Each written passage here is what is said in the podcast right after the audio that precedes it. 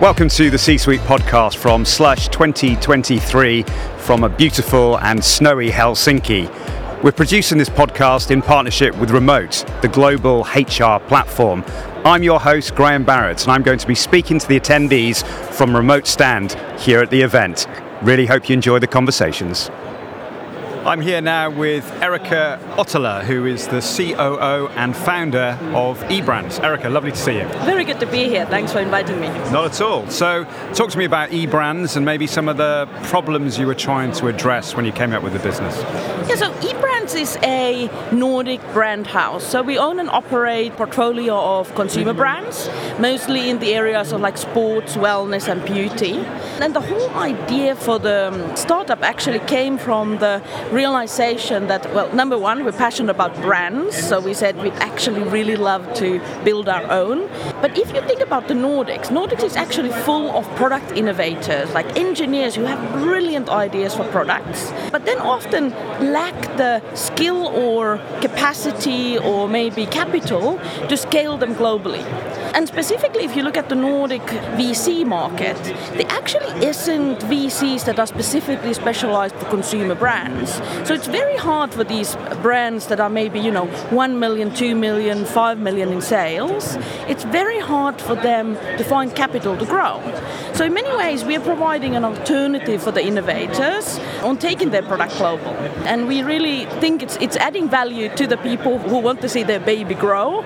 But of course, we're very passionate about now taking all these Nordic amazing brands and selling them globally. So it really is a win-win for everyone, I think. It's a win-win, yeah. So what have been some of the challenges in growing the business over the last 3 years? So, let's face it, 3 years hasn't been exactly easy for consumer brands. It's been kind of up and down, crisis after crisis. I think many people can say the same. And these challenges are not only on the, consumer demand side, which is what all the newspapers talk about, but it's also on supply chain. Are you able to get the product moved efficiently, on the time, capacity issues on warehousing? It's been quite a ride in many ways. And of course, kind of learning this all from ground up has been an interesting experience. But we put a lot of effort in really making sure that we get the right transparency in the business. Even if you manage to sell the products, you can easily just kind of squander all your profits on not understanding where do you have inventory, is it in the right place, how do you manage it cost-wise? Because forecasting inventory systems, as boring as they may be, that is kind of what makes you ultimately the kind of profits that you need to then continue growing on the marketing side. And that's something we put a lot of effort into in the past few years. And I'd love to say we were smart, but I also think we were lucky that we did a lot of this effort before the worst has now hit. So we've been a little bit ahead of the curve in terms of making sure that we focus like razor sharp on profits and then only kind of reinvest back to business and grow it. What about recruitment? How do you find the best talent across all these different territories? Yes, it is truly a global business, so we realized very early on that we don't want to limit ourselves in hiring from Finland. Amazon, for example, is a big channel for us. There is no Amazon Finland, so finding that talent from here is a challenge. We started from early on to say, we're going to hire globally, we're going to find the talent where it is, we don't care where it is. So it's actually been also a kind of fun culture to build, considering that in the 65 people that we currently have working for us, we're 19 different nationalities, we work in 13 different countries. So it really is going after wherever you find this talent and then making it work. Well, how do you build that strong culture when we're talking about a remote workforce? If you want to build a remote workforce and you hate, as I do, micromanaging, the only way to really make it work is to build strong culture with very strong shared values so that you don't have to micromanage. People know what they should be doing and are committed in doing it. And of course, you can read books around how you have to define the values and it's all right stuff. But I think ultimately it comes down to a lot of very small things you do. Like as a good example, every time we as a company sell another 5 million, we hold what we called tea sessions, celebratory tea sessions. Tea sessions because our CEO doesn't drink coffee, so it can't be, and you know, alcohol when someone is at 9 o'clock in the morning, not necessarily good.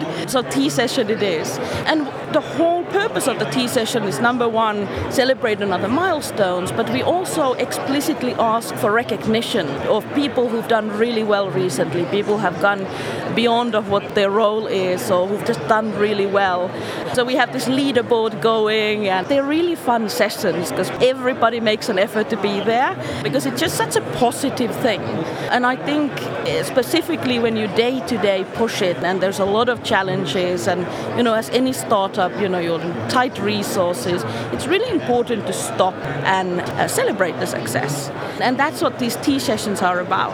But that's just one example. I think I could tell you 10 others. I'm sure you could, but I love the tea sessions. They sound really cool. Okay, just changing track slightly for my final question. Talk to me about AI. That's a big topic at the moment, clearly. Absolutely. What challenges, opportunities does that present maybe in an online marketplace? It's a very interesting question, and of course, you know, Slush this year is all about AI. I think the biggest opportunity on AI on a business like online consumer sales is the ease of creating listings and images and making things beautiful for the consumer.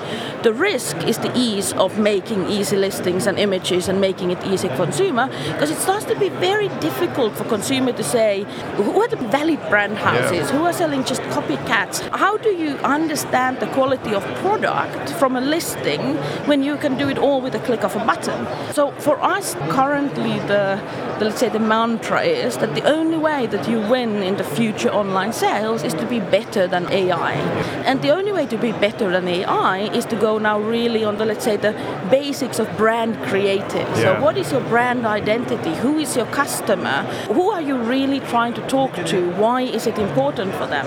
Because as good as AI is, they can't define this for you. They can't get that authenticity maybe. Exactly. So the work we're putting in right now is to really crystallizing what our brands are all about. And I mean, then you can use the tools to kind of make it easily pretty and all that stuff. So you can kind of put the lipstick on a pig, but now really one has to focus on a pig much more than maybe 5 years ago, when just the fact that you were able to create, you know, run the keyword game and create nice looking websites, etc., might have been enough for you to win. Yeah, it's kind of that hybrid, sensible approach really, isn't it? Using the human alongside the AI, I guess. And absolutely. I don't think anyone can be successful in this business long term who doesn't learn how to use AI, because then it goes into the efficiency and stuff. So that's where AI is beautiful, but you really still have to maintain the heart of your brand. Fascinating stuff. Erika Ottela, thanks so much for joining me on the podcast today. Thank you very much. It was a pleasure being here. Joining me now is Marita Markkula. She is VP Marketing and Communications at ICEYE. Lovely to see you here today. Great to see you, Graham. Thanks for inviting me. Not at all. So tell me about ICEYE then. Tell me about how the company was founded, where you come from. So ICEYE is originally from Finland. We are a new space company that builds small commercial satellites, sell the satellites and the related data, as well as then solutions built on the data and the insights coming from the satellites. The unique aspect of our technology is that our satellite technology actually penetrates through clouds and darkness. You can use those insights then. That's not usual for satellites, is it? It is not. Right. So if you'd compare, for example, for like optical satellites, they would just be like a photo type of technology, but this works regardless of, for example, like if there are natural catastrophes happening, and really to gain intelligence and insights of what's happening or the changes that are happening on the surface of Earth. So how has the business changed, would you say, over since, what was it, 2015 when it started? 2015, Oh, it's been a ride. Of course, I've been on board for a little over 2 years. Okay. But even if we take a step back of the origin of ICEYE, we were founded by two young co-founders, Rafał Modrzewski and Pekka Laurila, who were studying in Finland in Aalto University, and they were part of a nanosatellite group called Aalto One. Originally, then ICEYE was built to monitor ice movement in the Arctic, hence also the name of ICEYE. I get it.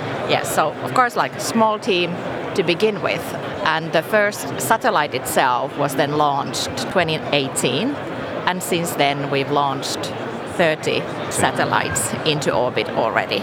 The changes, obviously, if we think about the growth itself, we have raised over $300 million in capital, and we are over 550 employees, and also in terms of revenue, last year our revenue was nearly $50 million.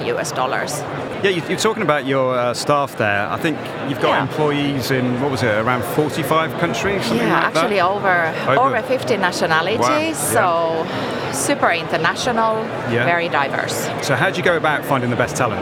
Yeah, I think that is the challenge and the opportunity that all startups, scale-ups have. If I think about even like my own function, marketing and communications, of course, many people do reach out to us when they learn about ICEYE. They are passionate about building something unique and they want to be part of a journey in a growth company. We, of course, need to stand out from the crowd, from the rest of the industry. So we find often that people who are then interested in joining us, they share the same values with us, share the same ambition, and then through that we find the right fit. Not always easy to do, I'm sure. Not always, of course, sometimes hiring processes do take a little time. Even if I think about the hires that I've made, I don't want to settle for just good candidates. We really need exceptional, great candidates that then have the skills, bring the diversity of thought. Again, if I think about from my own functions point of view, they have to have subject matter expertise into what they're doing. And again, I just can't emphasize this enough, that they are a cultural fit to our organization, because it is very different to work in a startup scale-up than perhaps like an established corporation. Yeah, well, let's talk about culture then, because obviously you bring the people into the business, then you've got to create this workplace culture. So how do you go about that? How do you make it a great place to work? Well, there really is no shortcut, right? I think that culture happens when the employees actually action the values. Values can't just be like value statements in Google Slides or PowerPoint. Yeah. What are some of the values then? Yeah, I would say like in our DNA, we often talk about making the impossible possible. Again, if you think about like new space era overall, things that we are doing there, no one's ever done before. So of course, like even that is energizing. An attraction, energizing for the people who are joining us. Then it's all about the team and the teamwork. And that is also tricky, especially also as we grow. It's very different to form a team consisting of 10, 30 people and then scale it to 500, 600. So then you have to start to build processes and structure without neither slowing down the progress. How do you stay connected with all those people? Yeah. What would you do? Do you have weekly meetings or catch-ups, socials? Yes, or absolutely, combination of all. I think you just can't communicate enough. I definitely need to, for example, remind myself every day that just don't assume that people know or read the air. You have to tell and engage and create like a collective team. First of all, understands their objectives, sees their role in that puzzle so that they feel connected with the purpose of the company and their objectives, desired key results, etc. And then it is, from the communication point of view, repeat, repeat, repeat. Right? Of course it is, No, that's the only way to do it. Just keep telling people, and they absorb it and they, you know, they live that culture as well. 100%. Now, you talked about diversity amongst teams, which I'm really interested in, diversity of thought as well, as you mentioned. How do you build that? How do you ensure that you do have that diversity across the business? Must be quite a challenge. It has to be a conscious effort. At ICEYE, we are diverse even from our origin.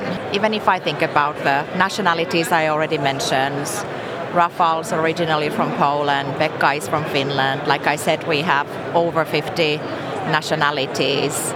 But of course, it's also like the diversity needs to be diverse. Yeah. So again, I want to mention that like diversity of thought so that you don't fall into the trap of group thinking where everyone just has that one view, but you are open and curious to also like challenge the status quo. Yeah, you want people to break out and have... Absolutely, yeah, absolutely. It is so important and you have to be aware of it. You have to be also aware of some unconscious biases and really make it happen. Again, I guess it's the same thing like I said with values. It can't just be a nice statement that yes, we're diverse. At the end of the day, you have to live through that promise, right? Yeah, absolutely. Yeah. Well, sounds like you're doing a great job of it. Yeah, Marita Markkula, thanks so much for joining me today.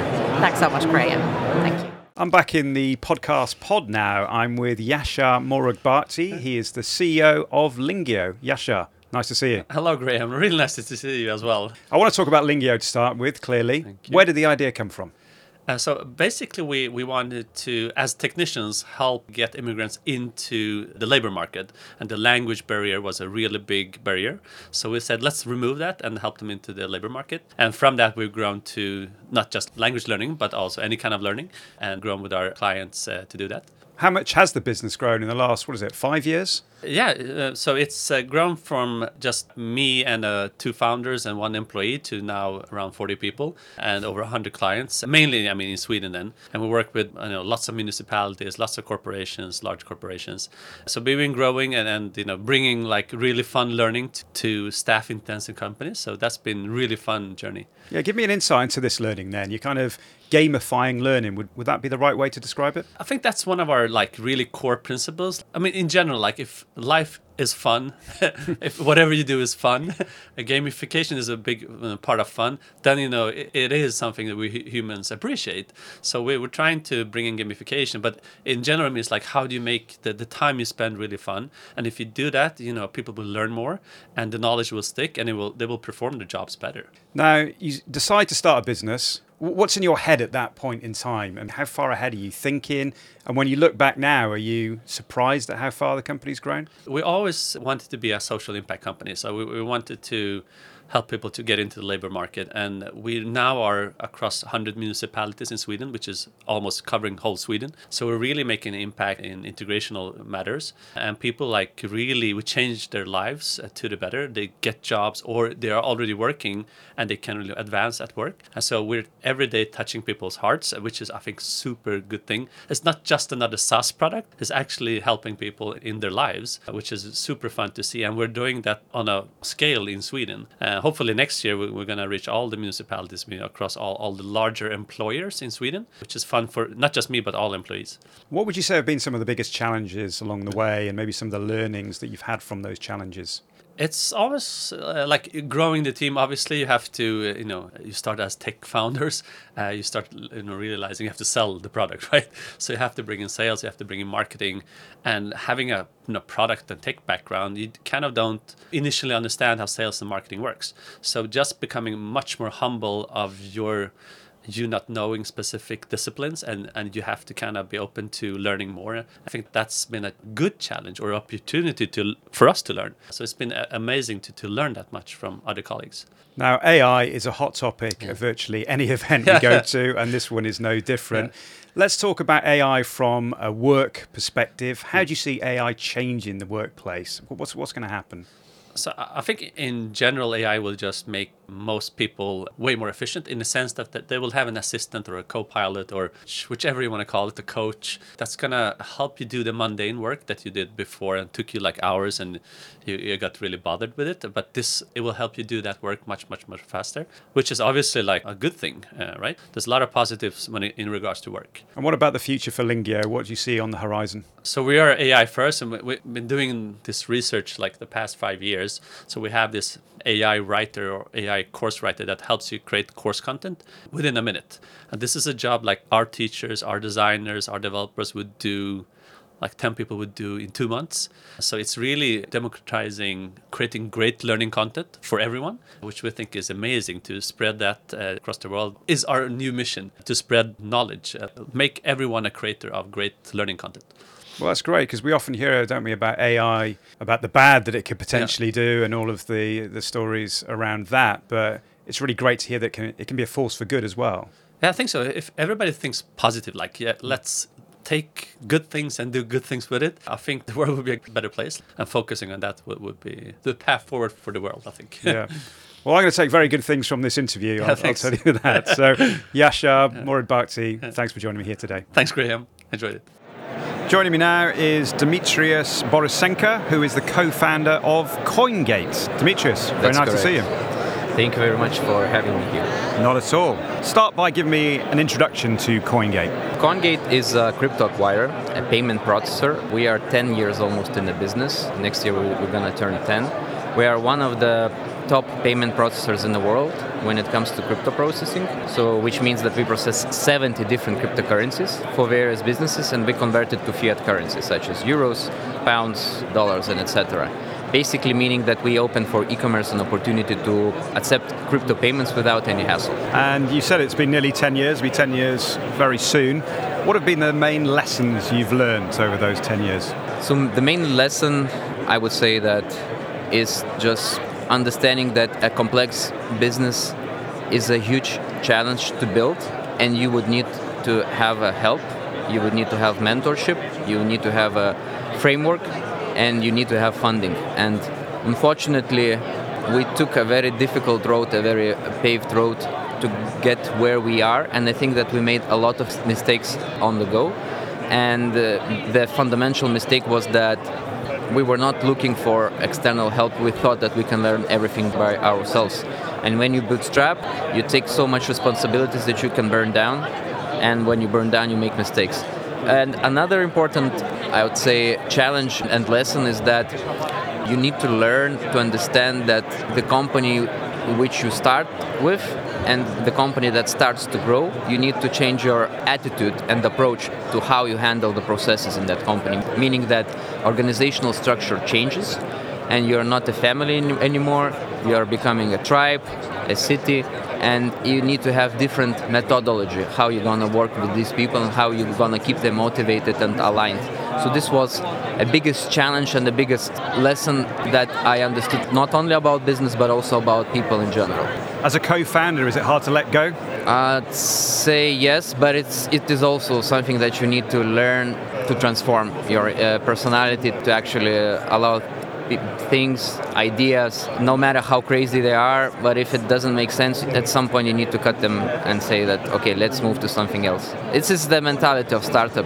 Trial and error, and then if you burn, you take the lesson out of that and you build further. Persistency, yeah. Well, tell me about one of the lessons you've learned around global expansion. I understand that you were trying to set up in the US. What happened there? So US was a very maximalistic and opportunistic approach for us. Right.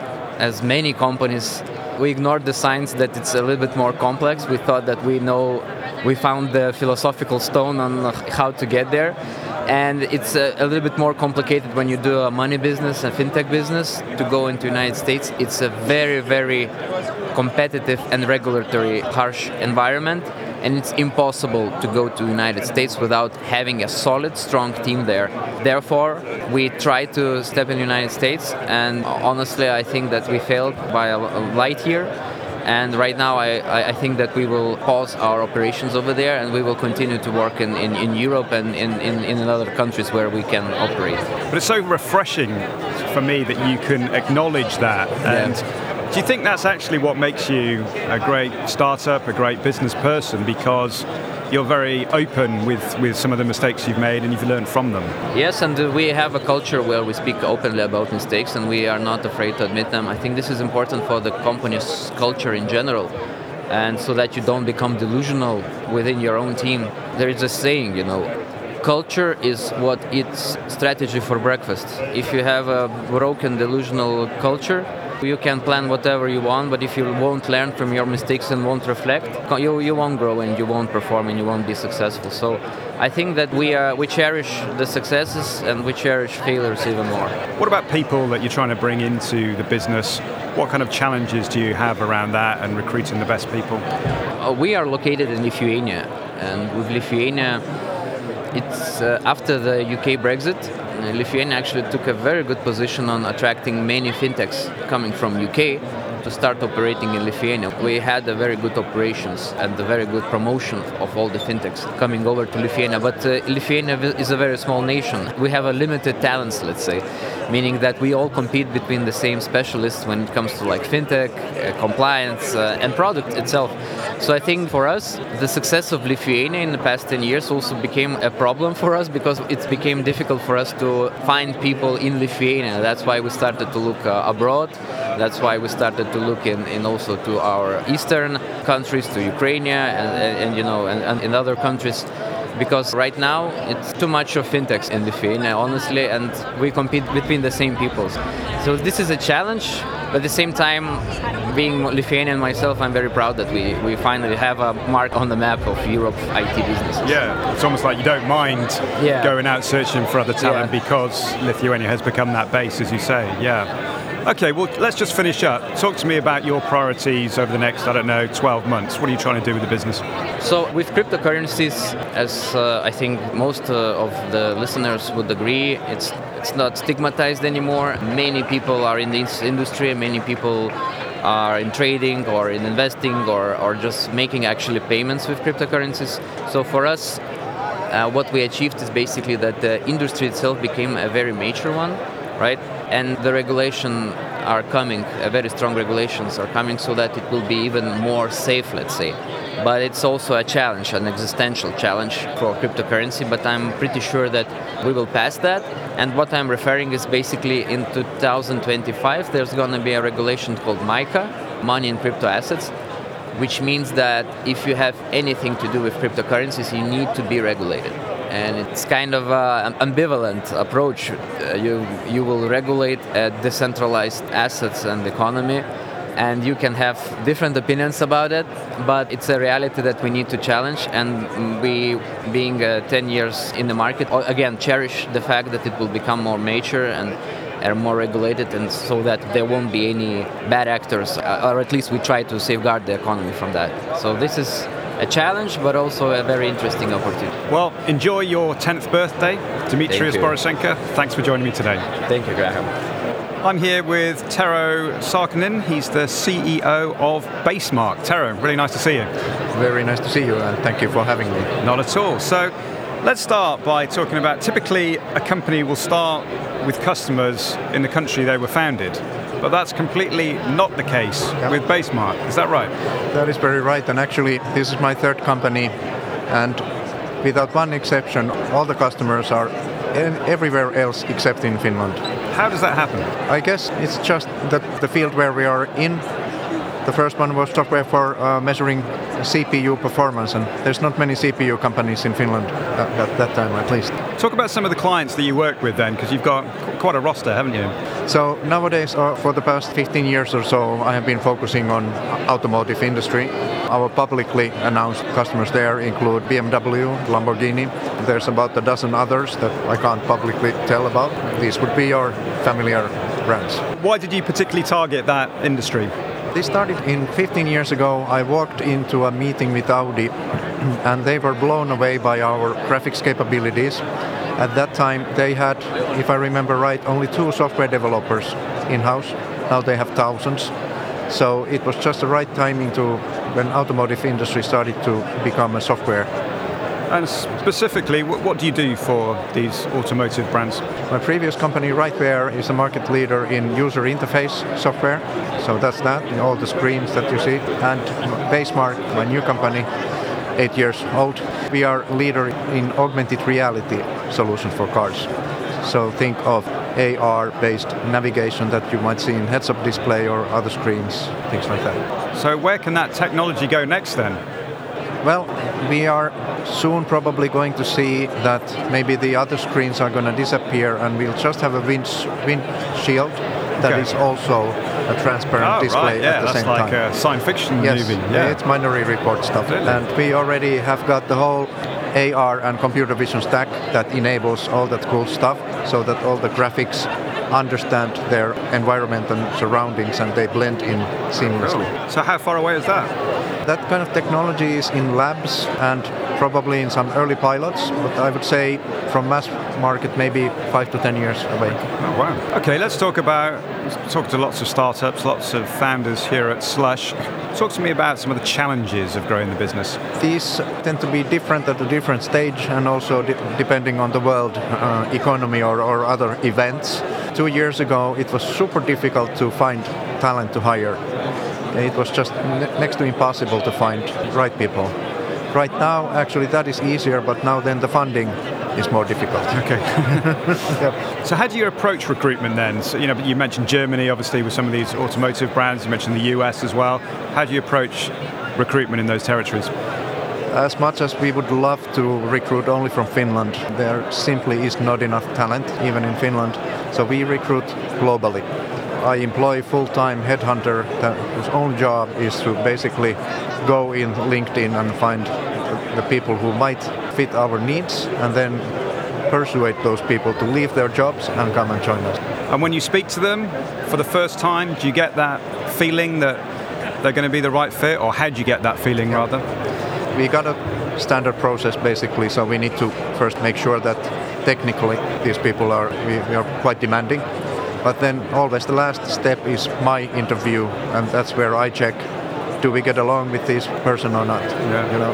And so we need to have the cultural fit, value fit, technical fit, and everything matching. Yeah. Just on a personal level, what have you learned from all of the companies you mentioned that you've started? And I know you worked in Silicon Valley for a while as well, didn't you? So 7 years, yeah. What kind of lessons did that teach you, and when was that? I landed in the Valley in 2000, and 7 years there. I said to everybody that it's going to be a year, maximum 2. Ended up being 7 years, and my 2 kids were born there. So if you remember, dot-com world ended pretty much on that day. That day, exactly. Yes, and our strategy with that company was to sell to dot-com companies. So it was difficult times. So that You didn't feel like turning around and going home? No, I couldn't. I don't give up. It's one of my traits. But Silicon Valley taught me speed and that one needs to think big.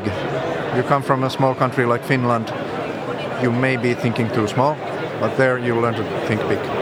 And what about the future then? What does the future hold for Basemark? I'm determined to build this into the biggest software company ever to come from Finland. So it's going to take a few more years, but we are on a good way. But we are really excited about the future of AR, not only in automotive, but there are many, many other fields like a remote medical care and field worker automation and things like that. You're very much working on and designing our futures when you come to think of it. So really exciting times for the business. Tero Sarkkinen, thanks for joining me on the podcast. My pleasure. Thank you very much. Thanks, or kiitos, to all our guests who came to speak with me on Remote Stand here at Slush 2023. I really hope you've enjoyed these conversations. Please do follow us wherever you get your podcasts. And if you'd like to contribute to the discussion, you can find us on LinkedIn and all the other social channels. But for now, thanks for listening and goodbye.